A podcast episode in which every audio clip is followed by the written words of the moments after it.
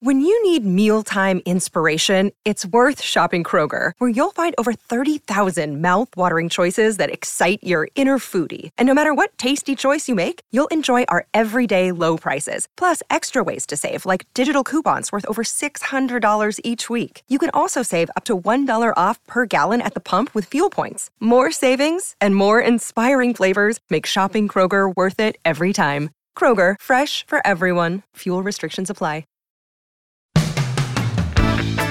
Today on Something You Should Know, where do potholes come from and why do we have them anyway? Then, effective ways to prepare for your next big event from a renowned Jeopardy! Champion. One thing that I did for Jeopardy! Was I would bring my flashcards to the gym, hand them to a trainer, and then hold the top of a chin-up for thirty seconds or a minute and have him or her ask me the questions. Then, there are things that can mess with your memory that are really no big deal. And understanding how data and statistics really work, because you can make data say whatever you want. I think a, a really straightforward example is using statistics to demonstrate that storks actually deliver babies. And actually, if you look at the data, there's pretty good evidence for that. All this today on Something You Should Know. If you have to hire someone, what's the best way? Referrals? Well, maybe that could work. But just because somebody knows somebody who knows you doesn't necessarily mean they're qualified. Or you could pull out that file of random resumes that came in during the last six months. Maybe there's somebody in there.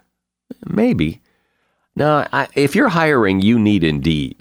Indeed is your matching and hiring platform with over three hundred fifty million global monthly visitors, according to Indeed data, and a matching engine that helps you find quality candidates fast. As a business owner, I've found that hiring the right people, well, there's just nothing more important. Don't leave it to chance or a referral or a random resume. Use Indeed. In the minute I've been talking to you, twenty-three hires were made on Indeed, according to Indeed data worldwide. Indeed's matching engine is constantly learning from your preferences. So the more you use Indeed, the better it gets. And listeners of this show will get a seventy-five dollars sponsored job credit to get your jobs more visibility at Indeed.com slash something. Just go to Indeed.com slash something right now and support this show by saying you heard about Indeed on Something You Should Know. Indeed.com slash something. Terms and conditions apply. Need to hire? Oh, you need Indeed. Something you should know.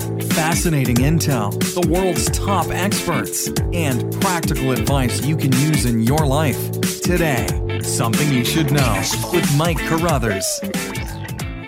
Hi, welcome to Something You Should Know. I don't have a lot of pet peeves. I have a few of them. And one of them is potholes. I hate potholes. Because it always seems that it's that it, that one half a second where I look at how fast I'm going or I look in the rearview mirror. During that split second is when the pothole appears and my wheel goes in it, and it's usually when I have a cup of coffee in my hand. I hate potholes. So where do they come from? Well, it turns out that when water seeps into the rock, gravel, and soil underneath the asphalt and then freezes, that expands a little bit, and it acts like a bit of a jack that applies pressure up against the pavement. That weakens the asphalt, and then it cracks, which makes it even easier for water to penetrate the surface, which leads to repeated freeze-thaw, freeze-thaw cycles, and then more structural damage occurs. Melting ice leaves gaps and voids, and the pothole begins. With all this happening, the burden of traffic over the pavement doesn't stop. It drives the asphalt back into the gaps created by the melted ice. So, over a period of time, the entire process results in a hole that is destined to make you spill your coffee. It also turns out there's a pothole season. It's more common to happen in late winter and spring because of the freeze-thaw, freeze-thaw cycles. By the way, the word pothole comes from pottery makers in England in the fifteenth and sixteenth centuries. What they would do is they would excavate the ruts made by wagon and coach wheels to retrieve clay out of those ruts, and when they did that, it made the holes larger. Then the larger holes would be dubbed potholes by the aggrieved travelers. And that is something you should know. I think we've all had this experience. There's a big event coming and you're going to be on the spot. Maybe you have to give a talk or a toast at a wedding or do a demonstration or go on an important job interview. Or maybe there's some sort of physical challenge. You know, the big game is coming up. And for all of those things, you need to prepare so you can perform at your best when the time comes. So how do you prepare? What's the best way? Is it to just practice over and over again? Well, maybe. But with some real insight into how to prepare for any big event is Buzzy Cohen.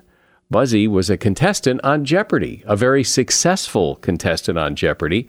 After a nine-game winning streak and a victory in the Tournament of Champions in twenty nineteen, Buzzy says he wasn't actually the smartest contestant. He just trained smarter. And he has some advice for all of us for the next time we have to prepare to perform for some big moment. And he also has a little behind the scenes of Jeopardy as well to share. Buzzy has a new audiobook out called Get Ready: A Champion's Guide to Preparing for the Moments That Matter. Hi, Buzzy. Welcome to Something You Should Know. Hi, thanks for having me.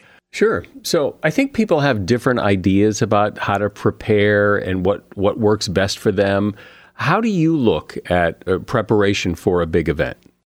I think all of us have moments, big and small, throughout our life where we want to do our best. And it could be something as big as like the interview, the job interview, or the sales pitch. And it could be something really small, like a first date or, you know, giving a speech at someone's wedding or something like that. And I think we all know we want to do our best. And I think we all know that preparation is part of that. And I think that we don't always know how to do that. There's got to be a better way. And I want to help people do as well as they can. And so has this been a lifelong thing for you, or when you went on Jeopardy, you thought, geez, I better find a better way to get ready? In looking back, it was really not my first time on Jeopardy, but when I knew I was going to come back for the Tournament of Champions, where I was like, oh, I was really unprepared for that experience. Or I, I wouldn't say unprepared, but I, I wish I had been better prepared for the experience of appearing on Jeopardy. What can I do to improve my preparation so that I have a better chance of doing well? I want to look back at it, whatever happens, and say, you know what? I was as well prepared as I could have been for that event. And so Jeopardy's a good example of the basis for this next question, because you can say you prepare for something like Jeopardy, but you don't know what, I hope you don't know what they're going to ask. That would be cheating. That, Correct. So if you don't know what they're going to ask, how in the world can you prepare? There's two things to talk about. One is the content, and in terms of what the content is, you're it's you're right that you don't know what it's going to be. However, we have thirty-five years of of episodes to look back on and start to get an idea of the kinds of things that Jeopardy asks about.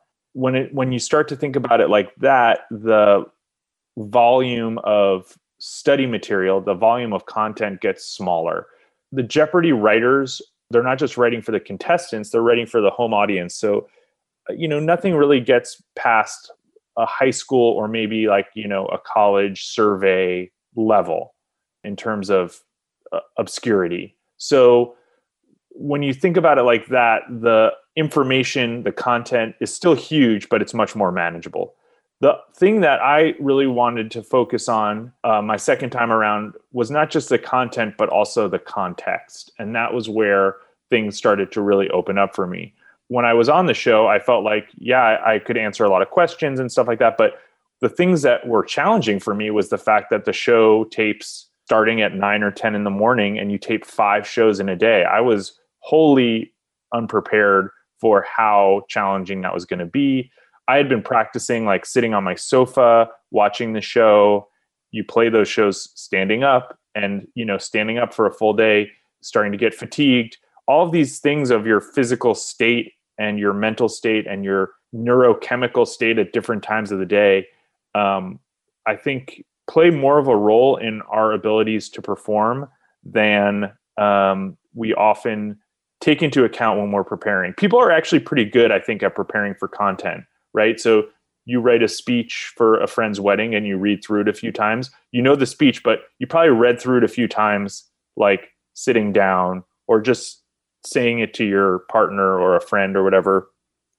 It's very different when you're standing up there, you know, wearing heels or wearing a tie in front of a hundred people, in front of your friend. All of a sudden it, it feels very different. The stakes are different. And so what I try to push people to do is to, in all these different ways, prepare for all of these other things that are going to basically get between you and the content, right? It's harder to deliver your speech smoothly and effectively when you are feeling uncomfortable. Right. Or, well, everybody's had that experience of you, you, you've nailed it in your bedroom, but then you get up in front of people and you get really nervous and stuff starts going out the window and I yeah. forgot and all that. So then how do you prepare for that?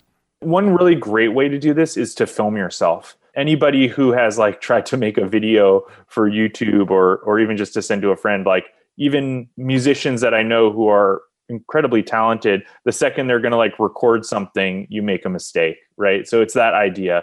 You become much more self-conscious once you hit record, even if it's just on your iPhone. And then the other thing is to just find ways to increase the stress of your preparation. And I found some ways with for that with Jeopardy, but you know, it's different for everybody. For me, it's about, you're going to be stressed in that moment. You're not going to get rid of the stress, and you're going to be stressed in that moment because it's important. Things that are important to you have high stakes, and high stakes create stress. That's normal. So what I want you to do is to be able to get used to performing when you're feeling the stress, not get rid of the stress. So one thing that I did for Jeopardy was I would bring my uh, flashcards to the gym, hand them to a trainer, and then hold the top of a chin-up for thirty seconds or a minute and have him or her ask me the questions while I was hanging from the top of a chin-up or holding a plank or pushing a sled with, you know, four hundred pounds on it. Because I always felt like when I was in those moments, like when you're hanging, your mind goes totally blank. It's hard to spell your name. Like I couldn't tell you what I had for breakfast while I'm doing that. So to have to come up with who won, you know, the election of eighteen eighty-eight or what chemical has the atomic number eight or, you know, all these other kinds of things, like who wrote Moon for the Misbegotten. These things are much harder when you're in that place.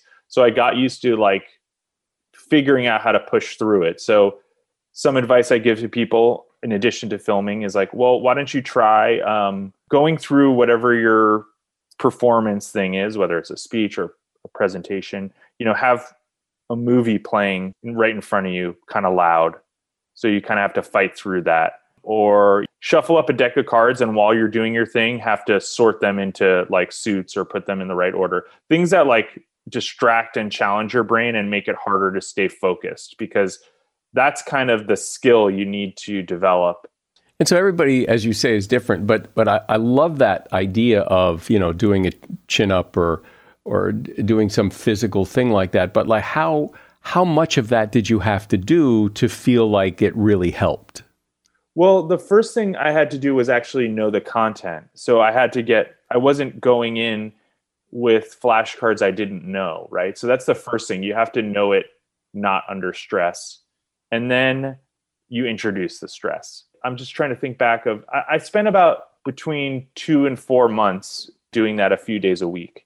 But I started to notice it after maybe the fourth or fifth time. I started to get better at, you know, not just blacking out when I was in that position.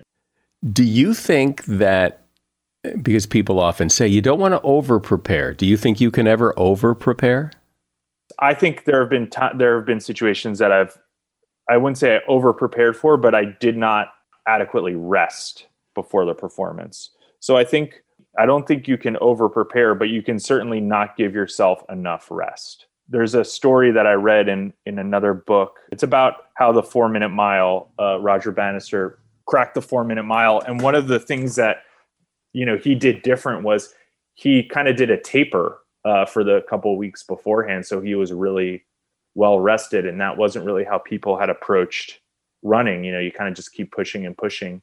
Um, you know, I swam in high school, and the, the taper is a big part of swimming. So, you know, keeping your strength up, but also letting yourself rest. I think that when I went back for the Jeopardy! All-Stars, I was so, I felt so much pressure because it was a team situation and I was the captain. I wanted to do well, that I didn't really adequately rest, both kind of like on a day-to-day basis, but also in the, you know, couple days leading up to it. I think I probably could have done a better job of kind of relaxing and letting whatever was there etch into my mind and not try to squeeze the last few days of study in.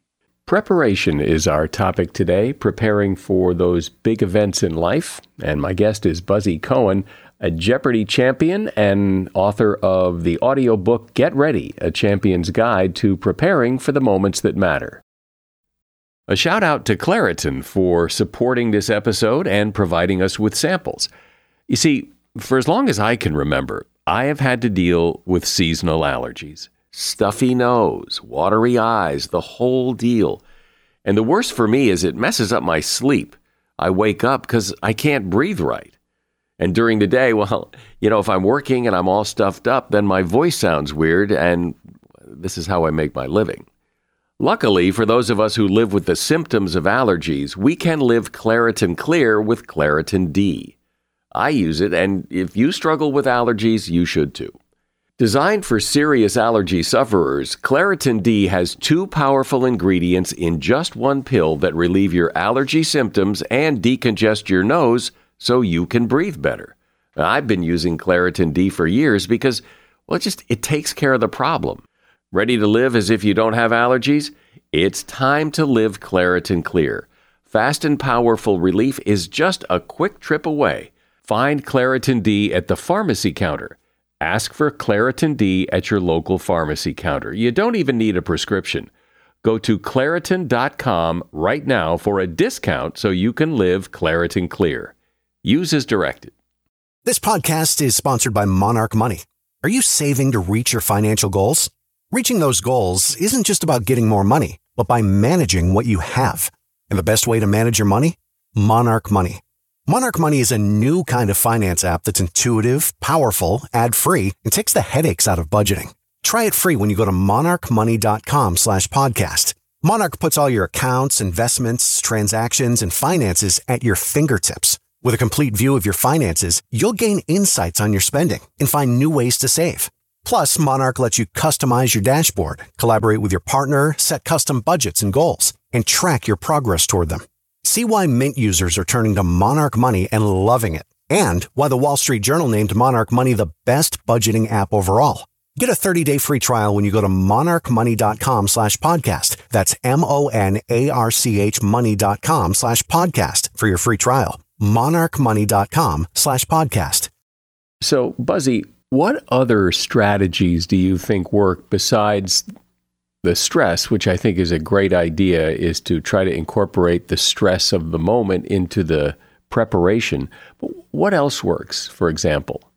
Planning for failure and practicing failure. And in a way that's sort of related to practicing with stress, is like building messing up and getting messed up into your preparation. And there's all different ways to do that. But um, Alexander Rosenberg was on this show, Blown Away, and he...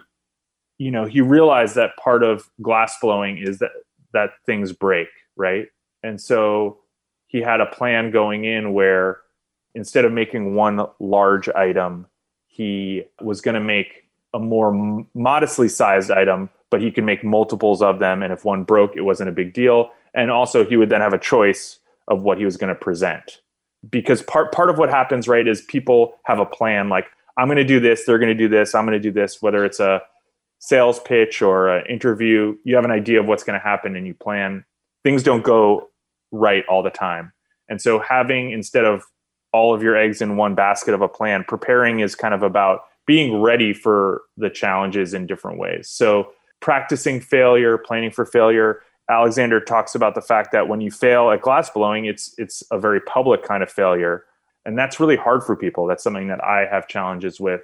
And so he has his students, when he teaches glassblowing, go sing karaoke together to get used to kind of being embarrassed in front of other people and letting that go. So there are the, all of these other techniques beyond just, you know, what I specifically did, which can help inoculate you to some of the challenges or just kind of get you used to the not so fun parts of, you know, what I'll call performing, even if it's not um, a performance per se. Yeah. Well, I, I know a lot of people, myself included, you know, I can do okay if I'm prepared as long as things go exactly as I imagine they'll go, but they almost never do. And as soon as something goes wrong, it's right. like, oh, it's it's like this cascading. Now that's going to go wrong. Oh, oh, that now I'm off base. Now I'm off Correct. balance. Yeah. And and then everything f- can fall apart. Well, what you've done is what I kind of call planning, right? You have a plan. A plan is like a recipe. And when you don't have one of the ingredients or something burns or something takes longer to brown or froth, sometimes you're okay and sometimes you're not, right? Um, what I... Pre- preparing is is a different task in that it's a bit like learning kitchen skills as opposed to learning a recipe. And you learn how to work with what you have and how different things react to temperatures and times and, oh, you know, this pan isn't getting hot enough.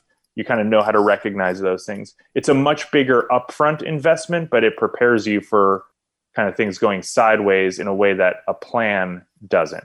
Um, and I, you know, it's like the, the Tyson quote, right? Everyone's got a plan until they get punched in the mouth.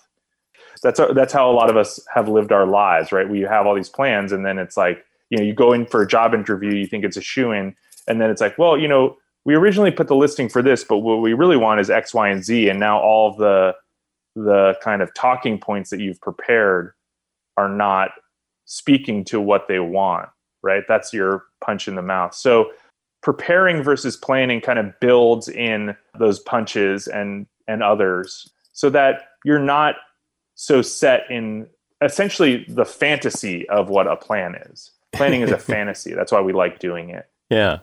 Well, and right. Right. And people preparing is not that fun because it's like, instead of thinking like, oh, I'll do this and they'll love it. And then they'll say this, you know, oh, you know, this is what they're worried about, but I know exactly how to do this. Preparing is like, okay, Let's pick up, let's figure out everything that's going to go wrong and and build in how I can recover from that.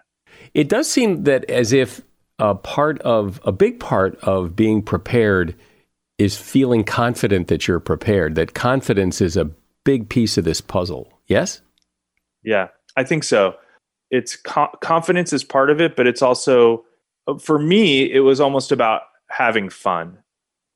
And it's much more fun. You can have more fun being prepared. Um, and you're also, it's easier to have, be at peace with things going wrong because you've kind of put in the effort and kind of poked at whatever you thought might happen in a way. And if you, you kind of have already um, come to terms with the fact that things can and will go wrong. And so you, you, you can relax your grip on it a little bit, right? It's like you're not trying to to go back to the pothole thing. You're not trying to steer your car around to avoid every obstacle. You're like, yep, there are going to be obstacles. I think I can handle it. And if one, you know, pops a tire, you're like, well, I knew that this was a possibility. Um, so I think confidence is is certainly a part of it. But for me, I really focused on joy. I really wanted it, you know, I really wanted my appearance on Jeopardy to be Um, fun and joyful. I really want, you know, when I do a pitch with a client, I want to be enjoying it. And I think the same way that the audience is rooting for you, whoever it is, the audience really connects with what your emotional state is.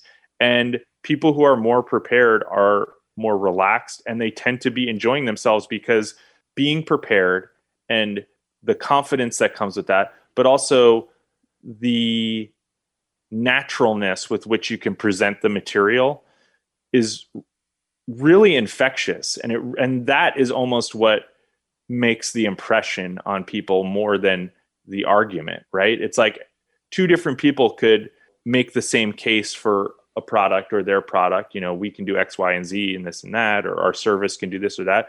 But there's also, it's like, wow, he really did that, but man, it was it, you you let that sense of like, we really just clicked, or I like being around them. That unconscious communication that we do, to me, is is really powerful and a big part of why I like being prepared.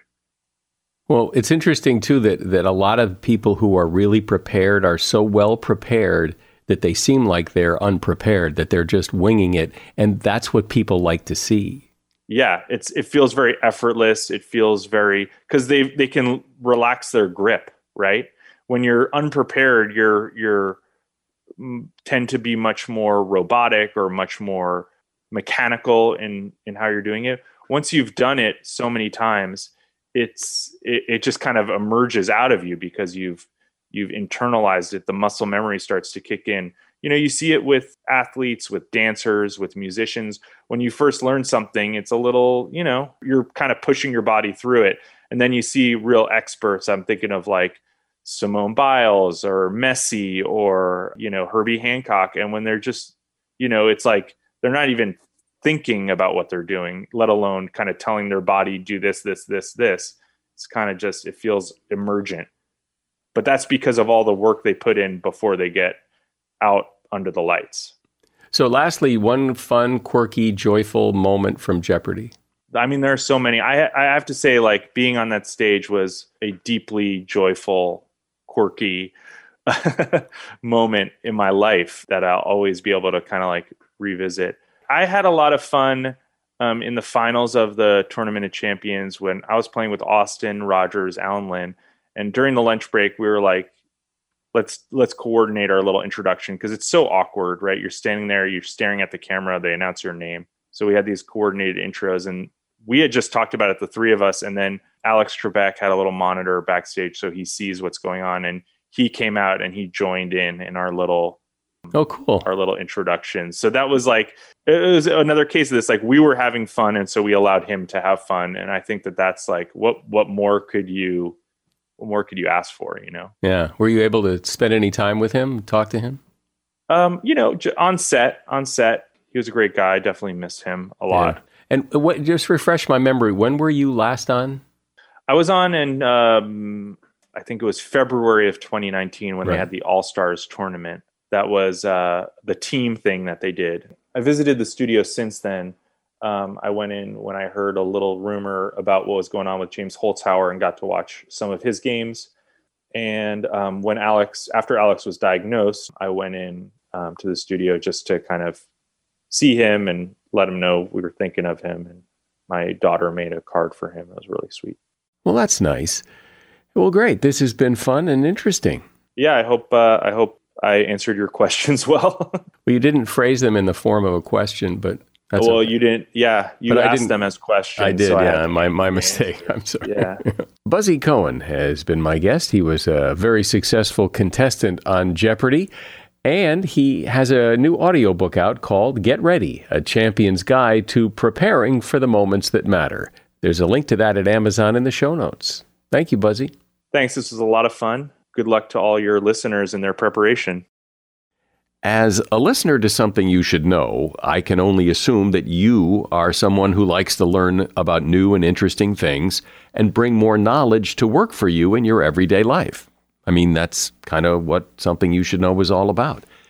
And so I want to invite you to listen to another podcast called TED Talks Daily.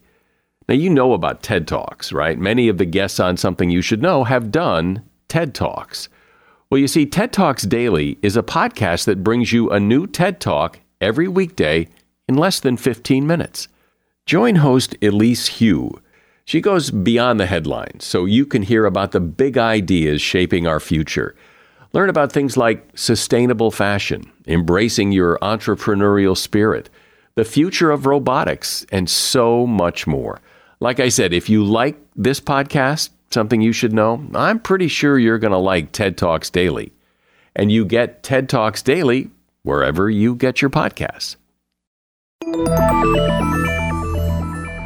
Often when people make their case or state an argument or a position or create a policy, they back it up with statistics and data. Problem is that we've all come to know that you can pretty much make statistics and data say whatever you want, or at least interpret the numbers and facts in a way that support just about anything. So how do we make sense of all of this? Because people are always going to use statistics and data. Should we be suspicious of them, or do we just need to understand data and statistics better? Here to weigh in on this is Tim Harford. Tim has been called the best popular economics writer in the world. He's written several books. His latest is called The Data Detective: ten Easy Rules to Make Sense of Statistics. Hey, Tim, good to have you back on. Oh, it's good to be back. So I think we've all grown less trusting of data and statistics over the years because we see how people can manipulate them. What is your take on all this? What's your stance? My basic stance is that it's perfectly possible to lie with statistics, but it's pretty easy to lie without statistics as well. So we shouldn't feel disempowered or disheartened uh, and reflexively cynical, doubting everything. A lot of people who really want us to doubt pretty much everything, to think that it's all fake news and that, you know, all the experts are lying to us. And I actually think it's not as hard as people seem to think to make sense of the numbers and, and really to think clearly about the world. After all, the, the, a lot of the world you can't possibly understand without using the data, without using statistics. And, and I think with the right sorts of questions, any of us can can make good sense of it. So give me a specific example of how somebody could use bad data, bad statistics, and make a perfectly plausible case. Well, I think a, a, a really straightforward example uh, is using statistics to demonstrate that storks actually deliver babies. You know, the, the classic thing that you you tell your kids when they ask you where babies come from, you'd say, oh, the storks bring the storks bring the babies. That's that's that's that's where babies come from. Uh, and actually, if you look at the look at the data, there's pretty good evidence for that. You just get data on a whole bunch of countries, the breeding populations of storks in those countries, and the number of babies born each year in those countries. And what you will find is countries with more storks also have more babies. And so that sort of thing makes you, makes you, I think, pretty reflexively cynical about the whole sort of affair. What's going on with that claim, of course, is it's just big countries. So if you, you've got a country like the United States or Russia or Poland, Germany, there's a lot of room for babies and there's a lot of room for storks. And if you're looking at a tiny country like the Vatican City, for example, then there's there's not a lot of room for, for babies and there's not a lot of room for storks. So that's what's really underpinning that statistical relationship. That very story about storks and babies was actually used by a, a very well-respected statistical communicator to try to persuade Congress not to put health warnings on cigarettes. He was saying, yeah, yeah, the experts will tell you smoking cigarettes is correlated with lung cancer, but yeah, storks are correlated with babies. You can't believe the numbers. And so, so he was taking that funny little story and using it as a weapon to try to smear the experts and to try to prevent this legislation uh, passing Congress in the in the nineteen sixties. So it's a, this st- statistical cynicism takes you to, to a pretty dark place pretty quickly. As you say, you can make that case, statistically make the case that that's where babies come from, and look, all the storks. And so consequently, people are very cynical about and s- skeptical about numbers. But there's also this other thing that happens, too, that when people say, well, ninety-eight percent of people believe this, or, or or twenty-seven percent of people had this experience, or whatever it is, that also adds weight. I mean, there's it'll help almost any argument if you have some statistic. Even if you make it up, it'll help your case. Uh, well, people think that. I think that's only partly true. So it helps your case if people are already predisposed to believe your case. But the evidence suggests that if people already doubt the kind of things that you're saying, adding extra statistics, or really adding any extra detail of, of any kind, simply gives people ammunition to take you down. So there's a really fascinating study I report on that basically gave people information on real hot topics. I can't remember exactly what it was. It may have been abortion rights. It may have been uh, the death penalty. I mean, there were, there were so many different hot topics out there. And the more information people were given, the more polarized they became on these issues. So if they were already, for example, uh, pro-choice, they became more pro-choice if you gave them more statistics. But if they were already pro-life, give them more statistics and they become more pro-life. So people were seizing on these numbers and grabbing the ones they liked and rejecting the ones that they didn't. Actually, our emotions, our preconceptions, our political opinions, they're incredibly strong determinants of what we feel. And before we get into the technical details of statistics, we, we need to calm down and ask ourselves whether we really want to know the truth. Whether we really want to know the truth. Why wouldn't we want to know the truth?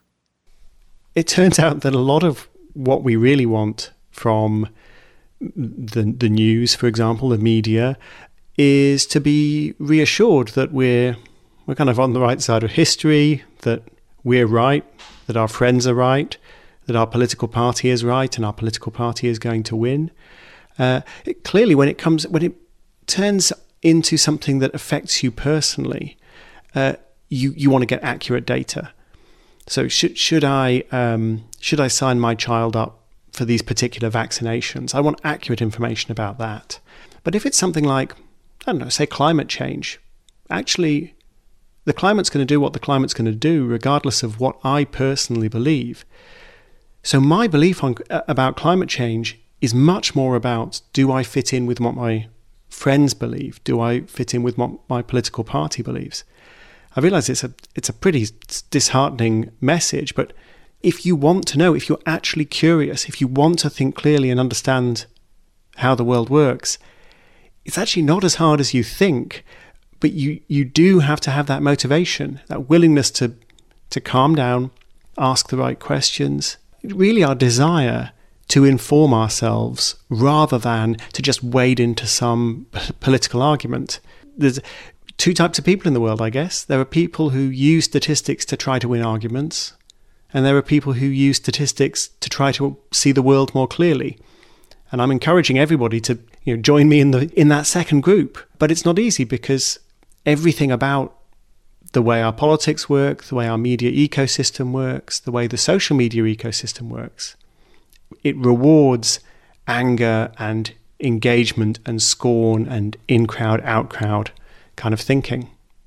Well, you know what I've always found interesting is that as much as people rely on statistics and use statistics and data in their arguments, is people are very swayed by stories. You can tell a story about one person. I knew a guy who, whatever.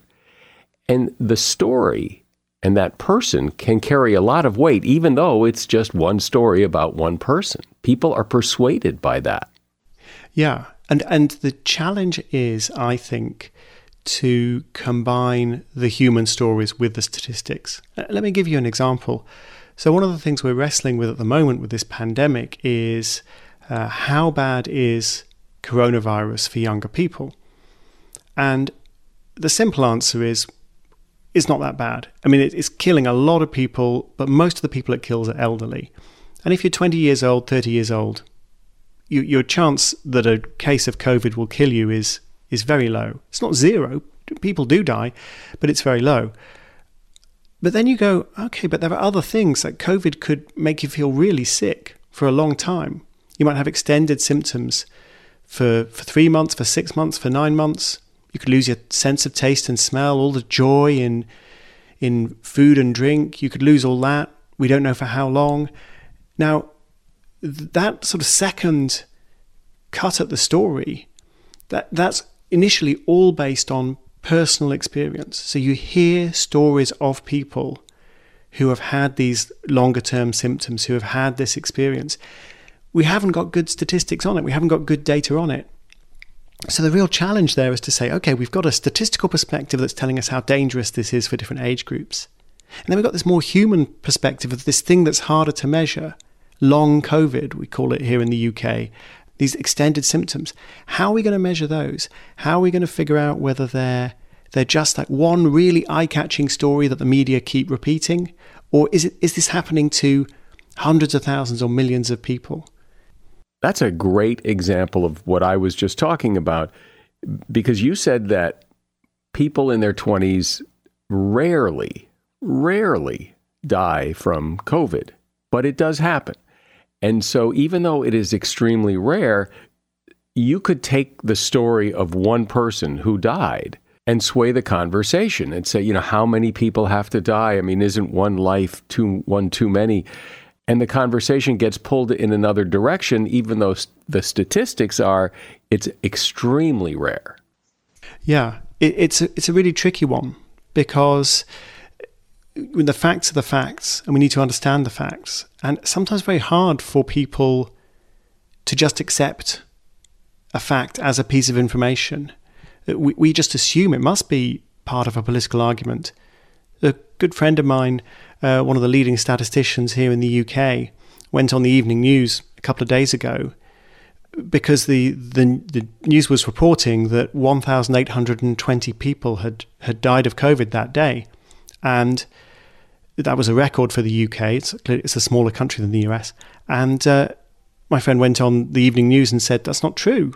Um, they that that was just when the deaths were recorded, but it's it's artificially high because they gathered a load of deaths from Saturday and from Sunday. And by the time we actually got to today, they they reported those deaths. So the peak isn't that bad. It's more like maybe twelve hundred deaths, not eighteen hundred deaths. And of course, people were just jumping on him saying, why are you defending this government? Why are you diminishing people's deaths? And his his point, of course, was, I'm not, I'm not diminishing anybody's deaths, but you don't, you shouldn't need to exaggerate what's happening to see that it's a tragedy. twelve hundred people is enough. Um, you don't need to say it's eighteen hundred twenty. Uh, let, let's stick to the truth, because the truth is serious enough.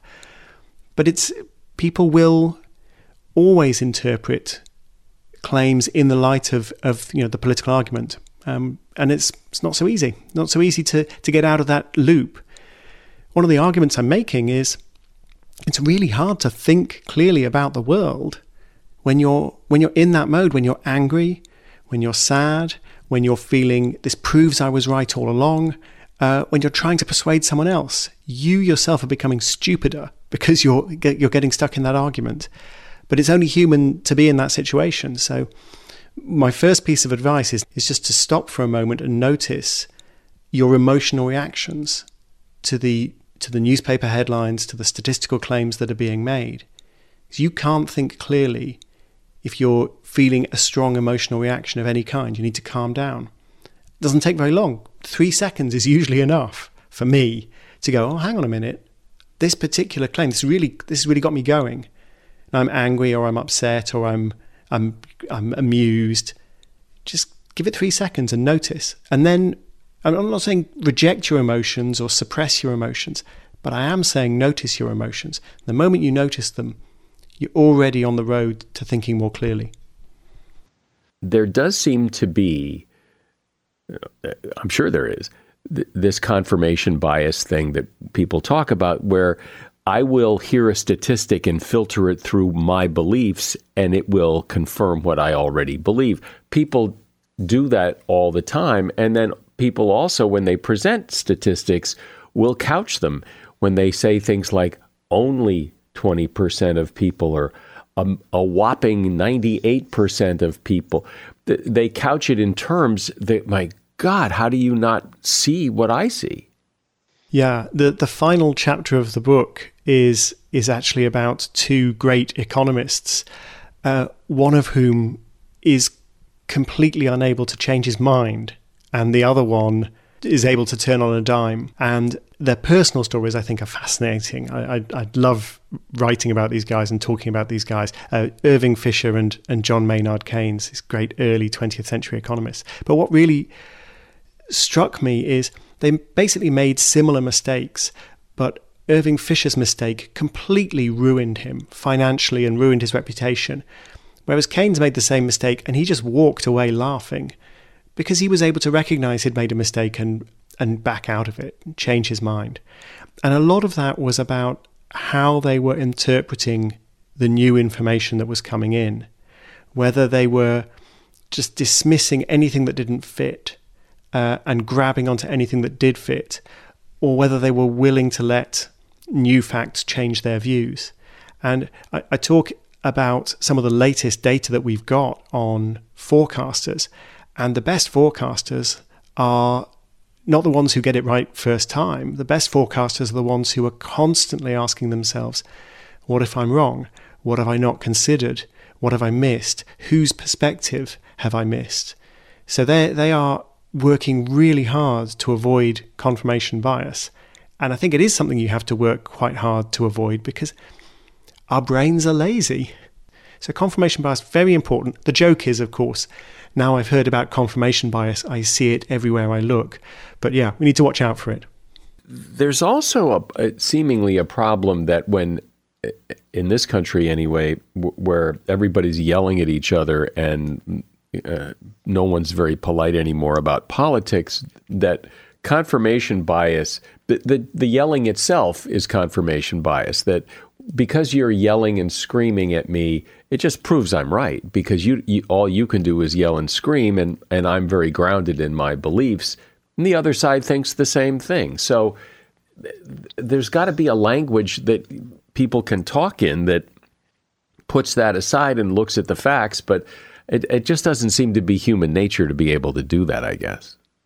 It is really hard, and I think it's it's particularly hard at the moment because so many things have become polarized. One of the things I propose is to just to constantly try to maintain a spirit of curiosity, to say, I actually want to understand what's going on in the world, not who's up and who's down, not who's right and who's wrong, but first let me understand. And then once I've understood, it's of course absolutely fine to take a side. And the curious thing is, if you start, um, if you, for example, you're in an argument with somebody about, uh, I don't know, a cap and trade system to fight climate change, something like that. If you say, just so I understand, could you just explain to me exactly how a cap and trade system is supposed to work? Just, just run through all the mechanical details. What you find is that sort of request tends to really cool down the argument, bring people closer together. They often realize they were yelling at each other about something they didn't even understand. And if the person can't explain to you what a cap and trade scheme is, well, they may learn something by their failure to explain. And if they can explain it to you, well, you're going to learn something. So curiosity is a very, very powerful thing. And just asking why and how rather than, you know, who's good and who's bad. People are seemingly so skeptical and distrusting of statistics that even with the best argument, it does seem that some people just won't believe it. They just, they want to believe what they want to believe. I mean, I'm worried that people believe stuff that's not true, but I'm actually more worried that people are reflexively rejecting evidence about things that are true. Uh, and it's very easy to do that because, you know, no, no evidence is perfect, no statistic is perfect. So you can always find a reason to, to reject it. You can always find a reason to doubt. So I, I think that's that's a big problem. Um, if you can move past it and start going, ah, I want to understand this statistic a bit more and ask some some genuine open-minded questions, I think you get past that reflexive cynicism very quickly. And and the questions are often not super complex. They're, they're questions like, Ah, uh, so you say that twenty-eight percent of people uh, have harbored suicidal thoughts. Okay, that's uh, that sounds bad. Is that is that number going up or down? Is it worse? Is it worse now than it was ten years ago? Um, can can you show me the time trend? Not prove it. Not I don't believe you, but uh, tell me more. I want to understand this. And uh, suicidal thoughts. Do we know how that was measured? That's interesting. Do we know? Is it different in different countries? That those sorts of questions, like what is even the definition of a suicidal thought? Those sorts of questions, give me the context, explain to me how this was gathered, rather than prove it, I don't believe it. You get a much better conversation, but you're also going to get much smarter as the person asking the questions. Because if you if you ask real questions and you get real answers, not only are you having a real conversation, but you're also gaining real insight about the world. But why would I do all of this? Why would I care to go find other points of view? You know, my life goes better when I find things that confirm that I'm right. Uh, it doesn't seem to be a whole lot of fun to go find things that prove I'm wrong. And to what end? I mean, to to what end does it serve? Well, I think that being wiser about the world and being calmer about the world is an end in itself. But I think it's also it's surprisingly addictive to try to understand where the other side are coming from, to try to really figure out why they're thinking all of those things that seem to you to be so dumb. Like, are, are they really, are they really so stupid and so evil? And it's just a reward to that sense of curiosity. They, they do say that the cure for boredom is curiosity, and there is no cure for curiosity. And that's what I found. When you start asking these questions and being calmer about things, you just start to learn so much about the world. And once you've started learning stuff about the world rather than just shouting at people, it becomes really difficult to stop. It's a habit that's hard to break, thankfully. Well, this has been one of those conversations that uh, I think makes you really think about statistics and data and how to really get to the truth rather than, than just all the yelling and screaming and see I'm right and you're wrong. Tim Harford's been my guest. He has been called the best popular economics writer in the world. He's written several books, and the latest is called The Data Detective: ten Easy Rules to Make Sense of Statistics. There's a link to that book in the show notes. Uh, thanks, Tim. Thanks for coming on. Not at all. Thank you, Michael. Great to talk to you. No matter how old you are, uh, I bet there's been a time where you thought, maybe something is wrong with your memory. And if you've ever worried that your memory isn't as sharp as you think it should be, ask yourself three questions. How much stress am I under? Am I getting enough sleep? And was I really paying attention? According to memory expert Scott Hagwood, mental stress makes it very difficult for your memory to hold information. So the more you can reduce the stress in your life, the better your memory. Same thing with sleep. If you're tired, you can't focus or concentrate, the information doesn't stick. And you can't remember anything if you're not paying attention. So maybe you don't remember because you just aren't all that interested. One thing that really helps memory is high emotions. Anytime you get emotionally involved, your memory gets better. That's why we remember things like exactly where we were on nine eleven. It was so emotional that the memory will stay with us forever. And that is something you should know. If you enjoy this podcast and you want to show your support, simply share it with someone you know. Help us grow our audience. It means a lot. I'm Mike Carruthers. Thanks for listening today to Something You Should Know. The Bigger Pockets portfolio of podcasts are worthy of your investment. We're having a real conversation as real real estate investors. New episodes available every day. It's important to buy where it makes money and not necessarily where you want to travel to. Bigger Pockets, On the Market, Rookie Real Estate, or Money Podcast. The purpose of flipping is to create more cash so then you can reinvest into other types of properties. The Bigger Pockets podcast on YouTube or wherever you listen.